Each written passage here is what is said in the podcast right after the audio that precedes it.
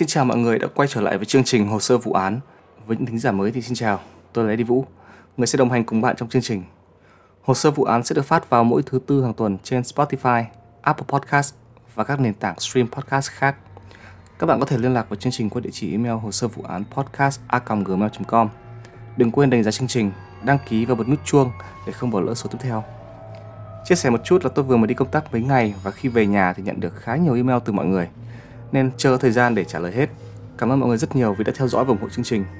Tôi cũng nhận được một món quà vô cùng quý giá từ bạn Bảo Nguyễn, một thính giả của chương trình.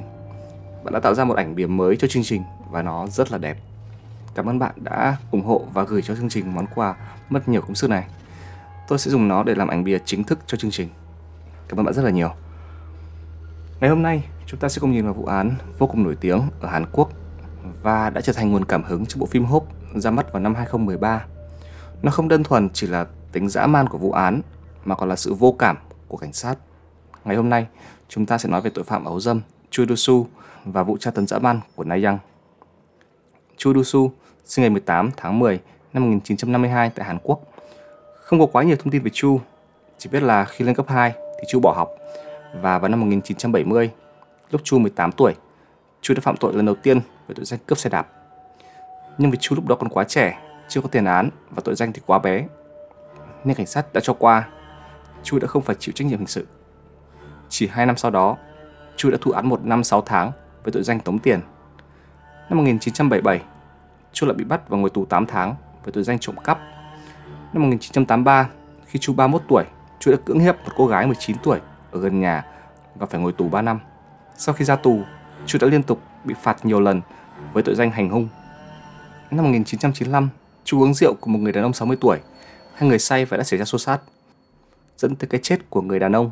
Nhưng vì luật của Hàn Quốc khá nương nhẹ với những tội danh khi mà người gây án chịu tác dụng của bia rượu, không tỉnh táo.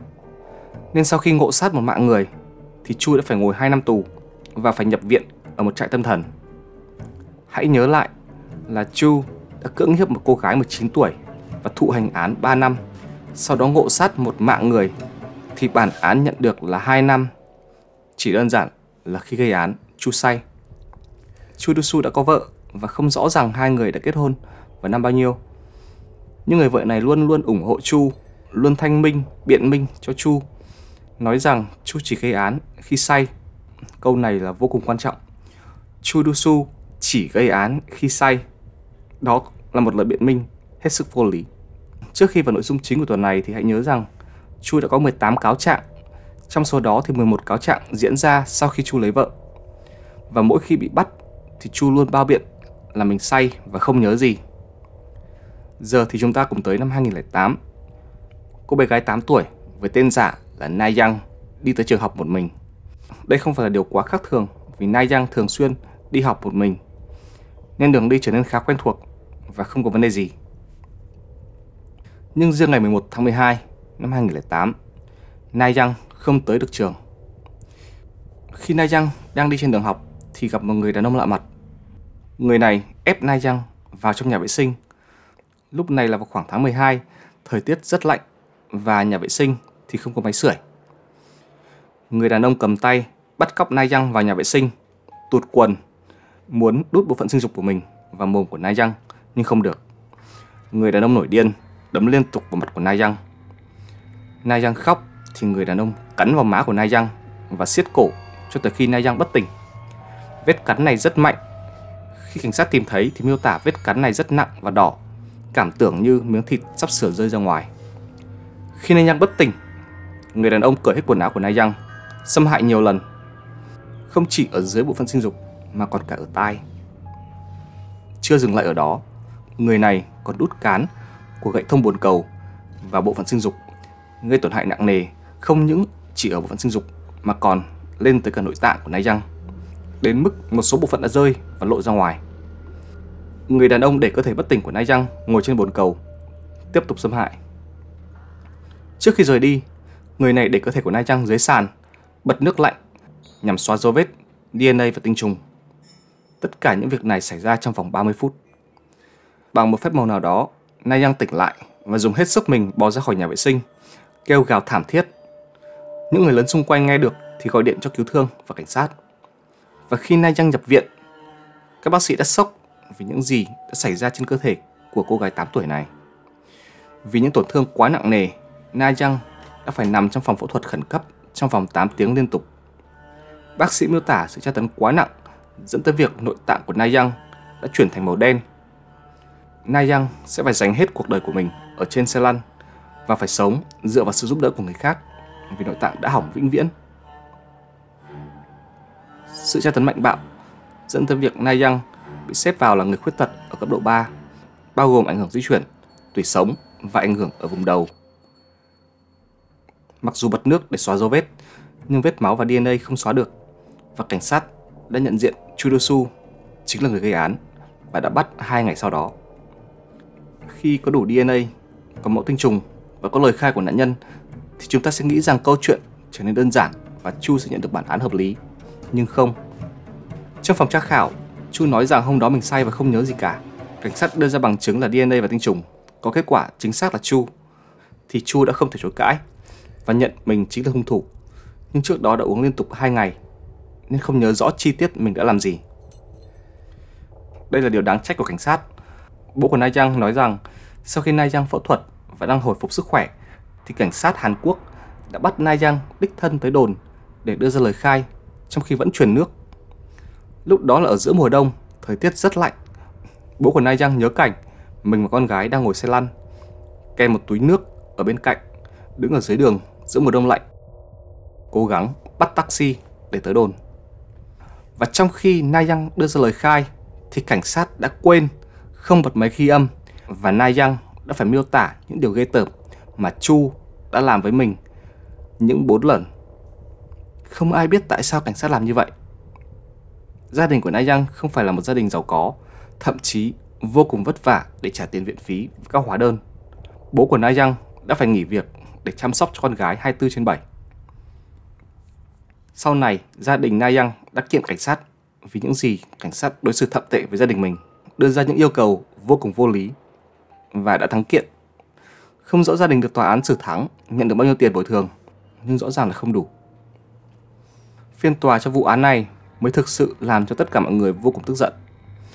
Na Yang đã đến phiên tòa, nhìn thẳng vào mặt của kẻ đã hãm hại mình để đưa ra lời khai, kể lại chi tiết những gì mình đã trải qua.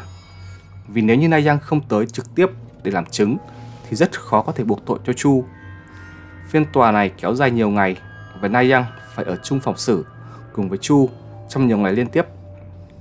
Trên cơ thể của Na Yang lúc bấy giờ có rất nhiều vết khâu, 8% nội tạng vẫn còn đang chảy máu. Một miếng gạc được cuốn quanh người của Na Yang, nhưng mà nhanh chóng miếng gạc này đã thấm đẫm máu. Một câu hỏi từ luật sư bào chữa là Na Yang có người thấy mùi rượu khi vụ án xảy ra không? Vì là một bé gái 8 tuổi ngây thơ, Na Yang thành thật và nói rằng có. Tuy rằng lời khai này là đúng sự thật, nhưng nó đã khiến cho quyết định đưa ra bản án giảm đi đáng kể. Bản án lúc đầu của Chu là tù trung thân, nhưng vì đạo luật nương nhẹ với những tội danh gây ra từ một người không tỉnh táo ở Hàn Quốc. Cho nên Chu đã được giảm án ở phiên tòa thứ hai. Lời thanh minh của Chu đó là tôi không phải là loại quái vật cưỡng hiếp một cô gái 8 tuổi. Tôi đã uống quá say và phải chịu sự tác động từ cồn. Nó đã hủy hoại tôi.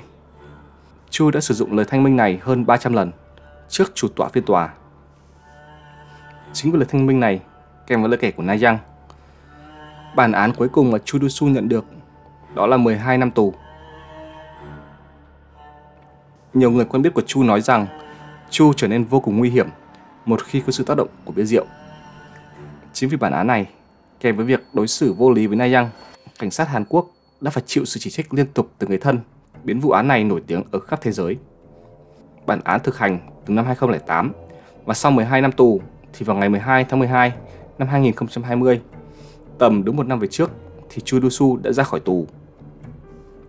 Khi Chu ra khỏi tù, người dân Hàn Quốc một lần nữa trở nên căm phẫn, phẫn nộ và họ biểu tình xung quanh tòa án với số lượng lớn. Cảnh sát nói sẽ công khai danh tính của Chu và Chu sẽ được liệt kê dưới tội danh tội phạm tình dục công khai trong vòng 5 năm. Đã có một đơn kiến nghị từ người dân Hàn Quốc yêu cầu cảnh sát xem xét lại bản án và đã có hơn 800.000 chữ ký. Chu đã được thả về nhà và nhiều thông tin cho rằng khoảng cách từ nhà của Chu tới Na Yang là rất gần. Khi ở tù thì Chu đã có viết thư và đe dọa gia đình của Na Yang, nói rằng một ngày nào đó tôi sẽ ra khỏi tù. Về phía cảnh sát thì họ nói rằng khi Chu ra khỏi tù thì sẽ là người đàn ông hơn 70 tuổi, sẽ không còn là mối nguy hiểm lớn. Thêm nữa, Chu sẽ phải đeo vòng định vị ở cổ chân và sẽ bị giám sát thường xuyên.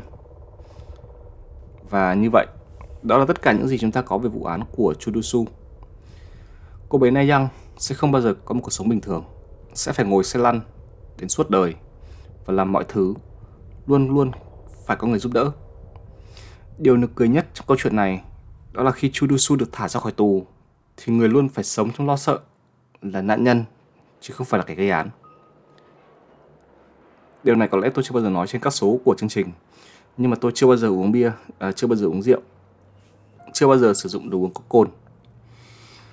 Cuộc sống của tôi tập trung vào healthy và fitness nên trải nghiệm cá nhân về bia rượu thì không có nhiều nên tôi không thể biết và phán xét được khi say thì tôi sẽ nghĩ hay làm gì nhưng mà chắc chắn không phải ai khi mà uống say cũng sẽ trở thành một con quái vật.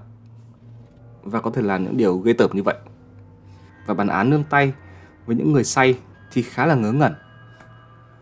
Tại sao phải nương tay với một ai đấy có khả năng làm hại bản thân và cả người khác nữa? Nhưng mà tôi không phải luật sư hay là chủ tọa nên cũng không biết hình phạt hợp lý sẽ là gì. Và đó sẽ là câu hỏi của tuần này. Bạn có cảm nghĩ sao về vụ án này? Và theo bạn thì bản án mà Chudusu xứng đáng nhận được là gì? Hồ sơ vụ án sẽ được phát trên Spotify, Apple Podcast và các nền tảng stream podcast khác. Đừng quên đánh giá chương trình, đăng ký và bật nút chuông để không bỏ lỡ số tiếp theo. Nếu các bạn muốn liên lạc với chương trình thì hãy gửi email tới địa chỉ hồ sơ vụ án podcast a.gmail.com. Cảm ơn mọi người đã lắng nghe. Tôi là Eddie Vũ, đây là hồ sơ vụ án. Xin chào và hẹn gặp lại.